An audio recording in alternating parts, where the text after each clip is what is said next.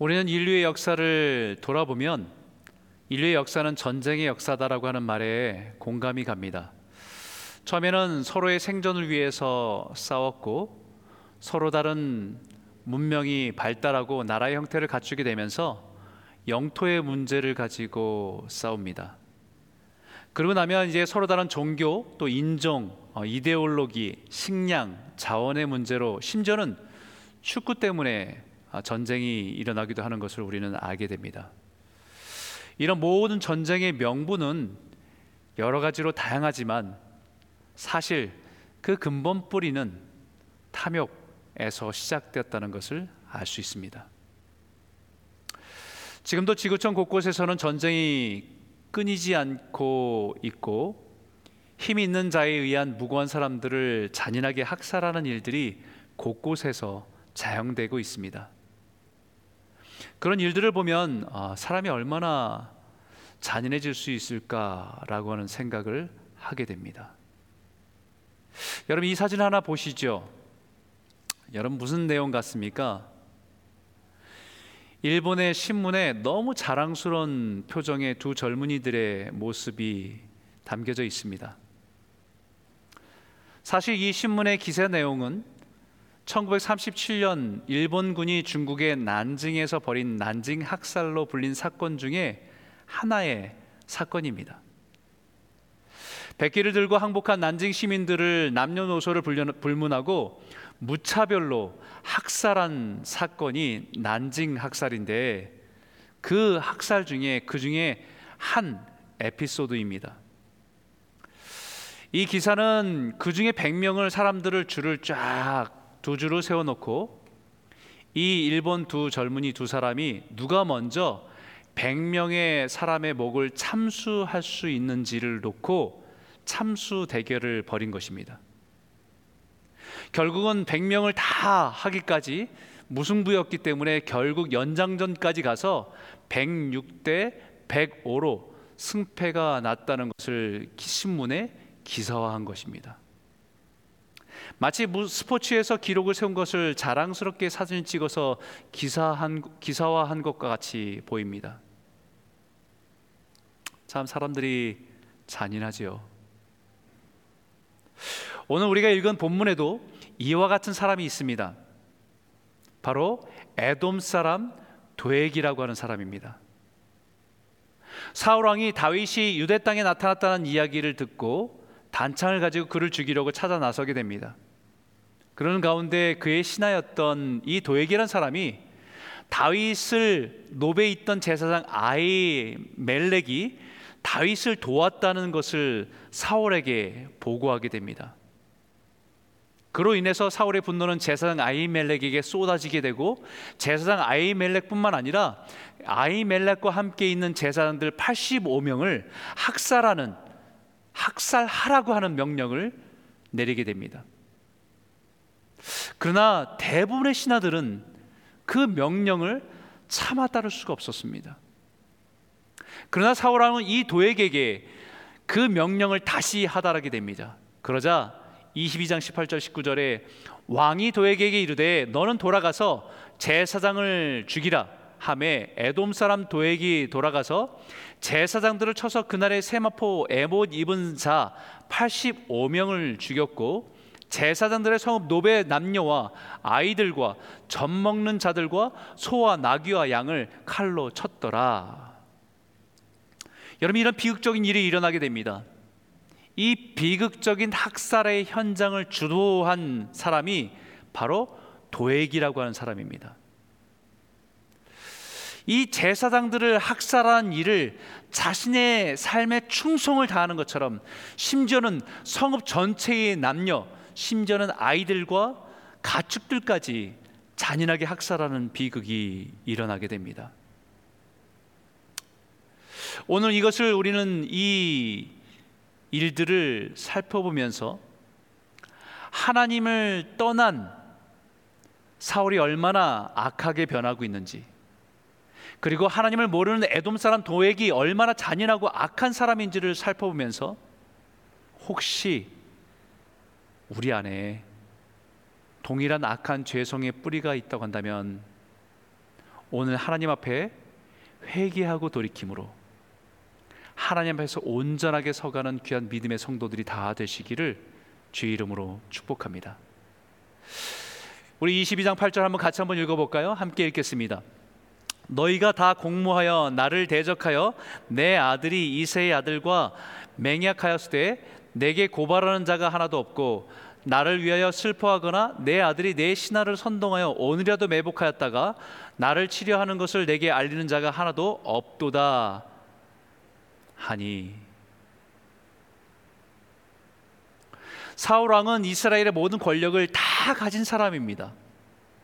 그런데 악한 영에 의해서 시기심과 열등감에 사로잡히다 보니까 모든 사항들이 부정적으로 보이게 됩니다. 하나님을 잃어버린 사울의 마음에는 평안이 없습니다. 그 마음에는 두려움과 미움과 시기가 가득해서 마치 그것이 곰팡이가 되어서 그 온몸에 퍼져가는 것처럼 그 영혼을 퍼져가는 것처럼 퍼지고 있다는 것을 보게 됩니다. 여러분 마음이 병들면 모든 것이 다 부정적으로 보입니다.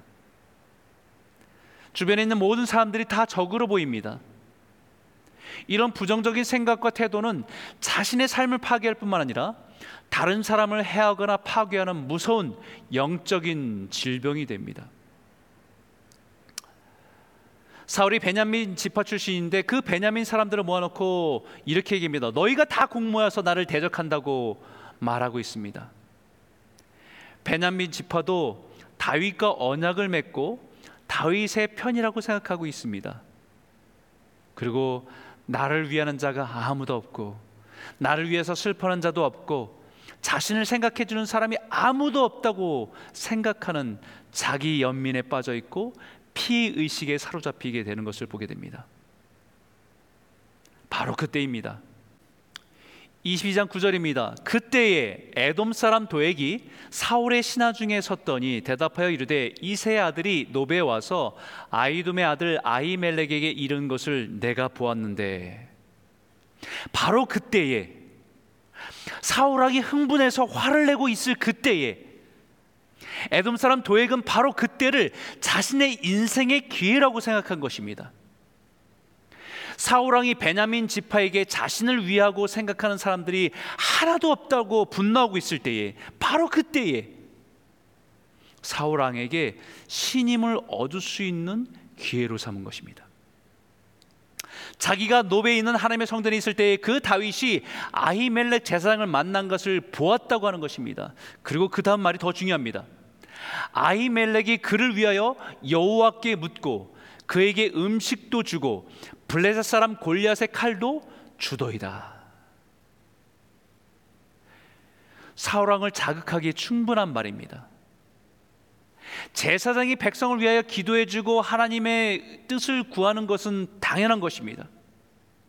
다윗이 아닌 누군가 하나님의 성소로 나아가 도움을 구하면 그를 위해서 기도해 주고 도움을 주는 것은 지극히 당연한 제사장의 직무입니다. 그러나 도액은 그 상황을 그 다윗을 적극적으로 지지하고 사울을 대적할 수 있도록 물질적으로 영적으로 후원자가 된 것처럼 말하고 있습니다. 여러분 이런 것을 뭐라고 합니까? 이런 것을 이간질 이렇게 말합니다. 잠언은 이렇게 말하죠. 폐역한 자는 다툼을 일으키고 말쟁이는 친한 벗을 이간하느니라. 여러분 악인의 말 중에는요 두 가지가 있어요. 하나는 아첨이고 하나는 이간입니다. 마치 뱀의 혀와 같이 두 갈래로 갈라져서 한쪽에는 아첨을 하고 또 다른 한쪽으로는 이간질을 하는 혀를 가지고 있는 것과 같다는 것입니다. 뱀이 아담과 하와를 속일 때에도 에덴 동산에서 선악과를 먹게 하는 그 아담과 하와를 속일 때도 그들을 위하는 것 같이 말합니다. 하나님이 참으로 동산에 있는 모든 나무의 열매를 먹지 말라고 하시더냐. 그 말에 그들을 동정하고 위하는 것 같은 아첨이 들어가 있지만 또 교묘하게 살짝 하나님의 말을 왜곡해서 하나님과의 관계를 깨뜨리는 이간하는 모습이 같이 담겨져 있습니다. 이 도액이란 사람도 사울 왕을 위하는 사람은 자기밖에 없는 것처럼 아첨하는 말과 사울 왕과 제사장 아이멜렉의 사이를 깨뜨리고 갈라놓으려는 이간하려는 의도를 가지고 있다는 것입니다. 이 도액의 말을 듣자 사울은 더욱 흥분해서 이렇게 명령합니다.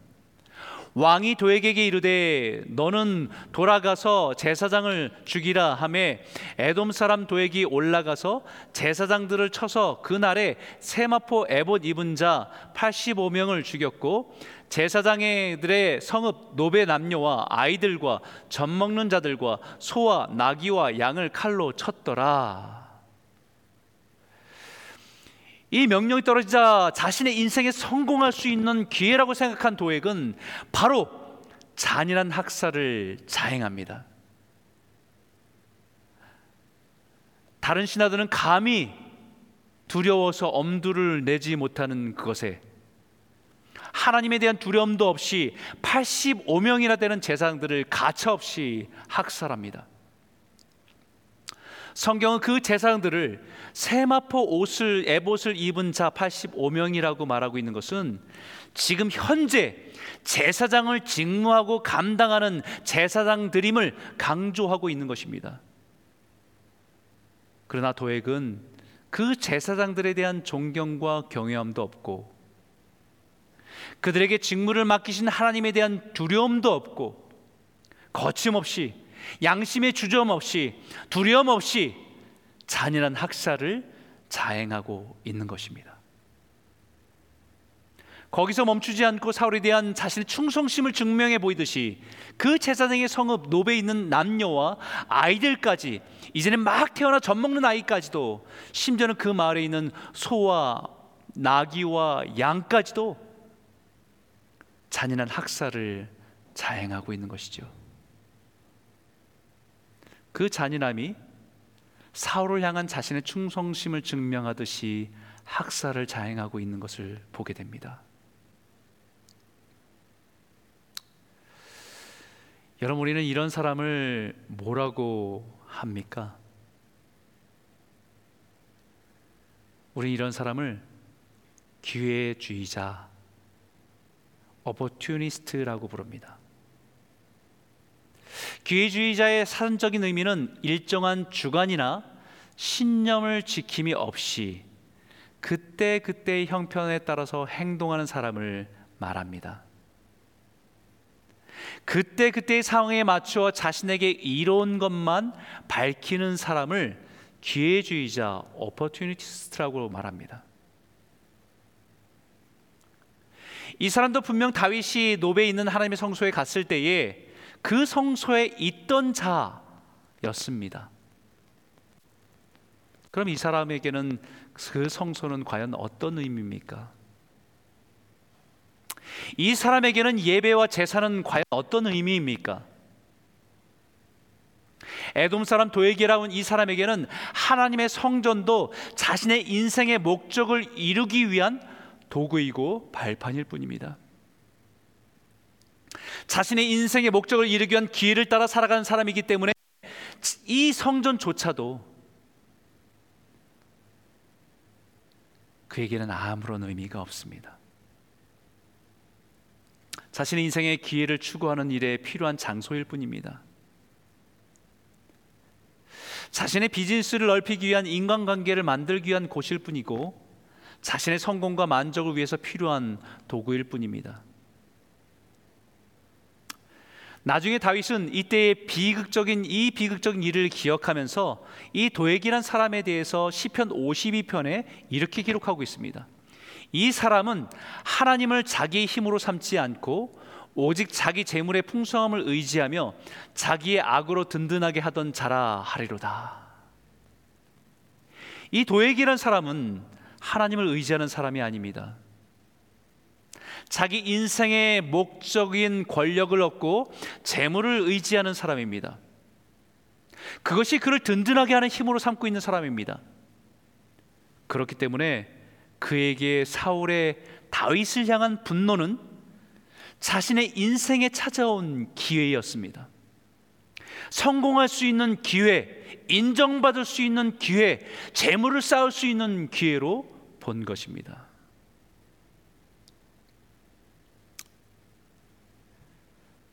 여러분 어떤 상황을 어떤 기회로 본다는 것은요. 그 사람 중심에 무엇이 있는지를 보여주는 것입니다. 요즘 주식을 하는 분들이 참 많은데 그분들에게는 어떤 뉴스와 기사를 볼 때마다 어떤 사건을 하나하나 볼 때마다 지금 그 일로 인해서 주식을 팔 기회인지 주식을 살 기회인지로 보일 것입니다. 시편 37편 32절에 악인이 의인을 엿보아 살해할 기회를 찾으나라고 얘기합니다. 누군가를 미워하고 누군가를 시기하고 죽이고 싶은 마음을 가지고 있는 사람은 살해할 기회로 찾고 바라본다는 것이지요. 그래서 가론 유다는 성경에 그가 그때부터 예수를 넘겨줄 기회를 찾더라라고 말하고 있습니다. 예수님을 배신하기로 결정할 때, 그 마음에 그 죄가 가득할 때, 그는 예수를 팔 기회를 찾기 시작했다는 것입니다. 죄가 우리 안에 들어와 다스리기 시작하면 죄는 기회를 보기 시작합니다. 가인이 동생 아벨을 미워하고 질투하기 시작할 때 그는 늘 그를 죽일 기회를 찾았습니다. 그때 하나님은 가인에게 이미 경고하셨습니다. 내가 선을 행하면 어찌 낯을 들지 못하겠느냐? 선을 행하지 아니하면 죄가 문에 엎드려 있느니라. 죄가 너를 원하나 너는 죄를 다스릴지니라. 하나님이 지금 가인을 보니까 이미 죄가 그 마음에 가득해서 죄가 그 기회를 보고 있는 상황을 보신 겁니다. 그리고 너 가만히 있으면 그 죄가 너를 그 기회에 네 삶을 이끌어 갈 거니까 죄를 다스리라고 분명히 말씀 거예요. 말씀했습니다. 죄가 마치 문 앞에 엎드려져서 귀에만 보는 것 같다는 것. 미움과 분노로 가득 찬 가인에게는 들에 혼자 있는 아벨을 볼 때 그를 죽일 기회로 본 것입니다.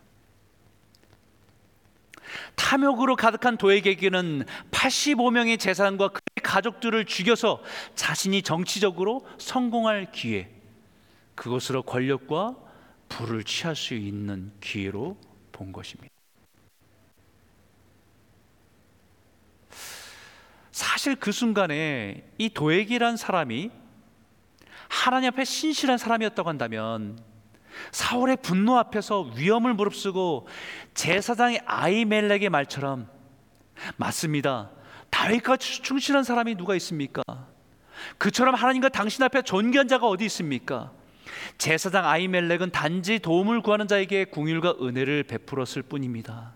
진노를 가라앉히십시오라고 말할 수 있는 기회로 삼았다고 한다면 얼마나 좋았을까? 아마 역사는 바뀌었을 겁니다. 성경 우리에게 이렇게 권면합니다. 우리 한번 같이 한번 읽어볼까요? 함께 읽겠습니다. 시작. 형제들아, 너희가 자유를 위하여 부르심을 입었으나 그러나 그 자유로 육체의 기회를 삼지 말고 오직 사랑으로 서로 종노릇하라. 모든 상황을 자신의 육체의 기회로 삼지 말고 서로를 위해서 섬기기 위한 기회로 삼으라는 것입니다. 연약한 자들을 위해서 사랑할 수 있는 기회로 삼으라는 것입니다. 깨어진 관계 속에서 화평케 하고 평화를 만드는 기회로 삼으라는 것입니다. 자신의 유익을 위한 기회로 삼지 않고 예수를 따를 수 있는 기회로 삼으라는 것입니다. 그럴 때에 죄로 하나님의 관계가 깨어진 사람에게 회개의 기회가 될 수 있기 때문입니다. 여러분 이 말씀을 같이 한번 읽어볼까요? 함께 읽겠습니다. 이 징조가 내게 임하거든 너는 기회를 따라 행하라. 하나님이 너와 함께 하시느니라. 기회를 따라 행하라. 여러분 사실 이 말씀은요 재미있게도 사무엘이 사울을 왕으로 세울 때에 사울에게 주셨던 말씀입니다. 너는 기회를 따라 행하라. 근데 여기 중요한 건요. 하나님이 함께 하시느니라. 그런데 여기 하나님의 함께 하심이 빠지니까 인생의 모든 순간이 죄를 짓는 기회로 보이고 그렇게 행하게 되는 것입니다. 하나님의 함께 하시지 않기 때문에 모든 상황이 무슨 기회인지 하나님의 사인을 읽어낼 수가 없는 것입니다. 다윗이 자신을 죽이려고 하는 사울을 죽일 수 있는 기회가 두 번이 있었습니다. 두 번이나. 자신이 숨어 있는 동굴에 다윗과 그 사람들이 함께 있는지도 모르고 숨어 있는지도 모르고 사울이 용변을 보기 위해서 무방비 상태로 들어간 사울을 만난 적도 있습니다. 그때 신하들은 다윗에 함께했던 사람들은 지금은 하나님께서 원수를 갚을 수 있는 절호의 기회를 주신 것이라고 말했습니다. 그러나 다윗은 그때를 왕이 되는 기회로 자신이 왕이 되는 기회로 삼지 않았습니다. 자신의 억울함을 복수하는 복수할 수 있는 기회로 삼지 않았습니다. 그때를 하나님께 기름 부음 받은 왕을 해치지 않는다는 하나님의 뜻에 순종할 수 있는 기회로 삼은 것입니다. 그와 늘 함께 동행하는 하나님은 그때를 바로 하나님의 뜻에 순종하는 기회를 따라 행하게 하신 것입니다. 사랑하는 성도 여러분, 우리 인생의 모든 순간순간에 우리가 함께 하신 하나님의 뜻을 따라 순종하는 기회로 삼아 행하시는 저와 여러분 모두가 되시기를 주 이름으로 축복합니다. 오늘 본문 마지막 절인데 22절, 23절 같이 한 목소리로 읽도록 하겠습니다. 함께 읽겠습니다. 다윗이 아비아달에게 이르되 그날에 에돔 사람 도액이 거기 있기로 그가 반드시 사울에게 말할 줄 내가 알아노라. 내 아버지 집에 모든 사람 죽은 것이 나의 탓이로다. 두려워하지 말고 내게 있으라. 내 생명을 찾는 자가 내 생명도 찾는 자니 내가 나와 함께 있으면 안전하리라 하니라. 잔인한 학살 가운데 제사장 아이멜렉의 아들 중에 한 사람, 유일한 한 사람 아비아달이라는 사람만이 가까스로 도망쳐서 살아났습니다. 그리고 다윗에 가서 이 사실을 비극적인 사실을 전했습니다. 그러자 다윗은 같이 아파하며 그가 고백한 것이 무엇입니까? 나의 탓이로다. 내 탓이로다. 내가 그들을 죽인 것이나 마찬가지다. 나로 인해서 제사 아이멜렉과 제사장들이 죽게 된 것이나 마찬가지다. 다 내 탓이라고 가슴을 치며 아파하는 것입니다.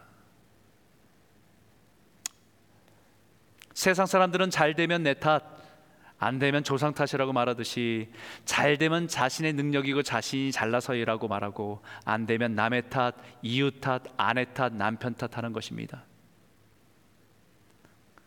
근데 다윗은 그 안타까운 소식을 들으면서 자신의 탓으로 여깁니다. 자신을 돌아보는 기회로 삼는 것입니다. 참 우리는 솔직히 이런 상황에서 자신의 책임을 인정하기가 어렵습니다. 회피하고 부정하는 것이 자연스럽지요. 왜냐하면 자신의 손해를 보지 않으려고 하는 것이 세상의 이치이기 때문입니다. 내 탓이라고 인정하는 것이 자시 자기 스스로 자책하면서 디프레스에 빠지라고 말은 하는 말이 아닙니다. 자책하면서 연, 자기 연민에 빠지라는 말이 아니에요. 성경 우리에게 분명히 말하고 있듯이 뒤로 물러서지 않고 앞으로 나아가기 위한 온전한 길로 나아가기 위한 발판이 자기를 돌아보는 것입니다. 히브리서 10장 39절에 우리는 뒤로 물러나 침륜에 빠질 자가 아니요 오직 영혼을 구원함에 이르는 믿음을 가진 자니라라고 말씀하듯이 자신을 돌아보는 기회로 삼고 더 나아가서는 사람을 살리고 보호하고 책임지는 자리에 서게 하시는 것입니다. 고통받는 자를 위로할 기회로 두려움 가운데 있는 자를 보호할 수 있는 삶의 기회로 상처받은 자와 인생을 함께 동행할 수 있는 기회로 삼는 자리로 나아가게 하시는 것입니다. 오늘 결론적으로 노년에 솔로몬이 쓴 전도서의 한 절을 읽고 마치도록 하겠습니다. 우리 한번 큰 목소리 한번 읽어볼까요? 내가 다시 해 아래서 보니 빠른 경주자들이라고 선착하는 것이 아니며 용사들이라고 전쟁에 승리하는 것이 아니며 지혜자들이라고 음식물을 얻는 것도 아니며 명철한 자리라고 재물을 얻는 것도 아니며 지식인들이라고 은총을 입는 것이 아니니 이는 시기와 기회는 그들 모두에게 임함이니라. 노년의 솔로몬이 인생을 살아보고 보니까 살펴보니까 인생의 기회를 찾아서 찾아서 밟아놓치면서 남보다 더 먼저 달려가 그 기회를 잡는다고 그 기회를 선택한다고 승리하는 것이 아니라는 것입니다. 성공하는 것이 아니라는 것입니다. 우리 인생 누구에게나 시기와 기회는 찾아옵니다. 다만 그 시기와 때를 하나님 없이 탐욕, 탐욕에 이끌려서 잘못된 기회로 삼기 때문에 문제이죠.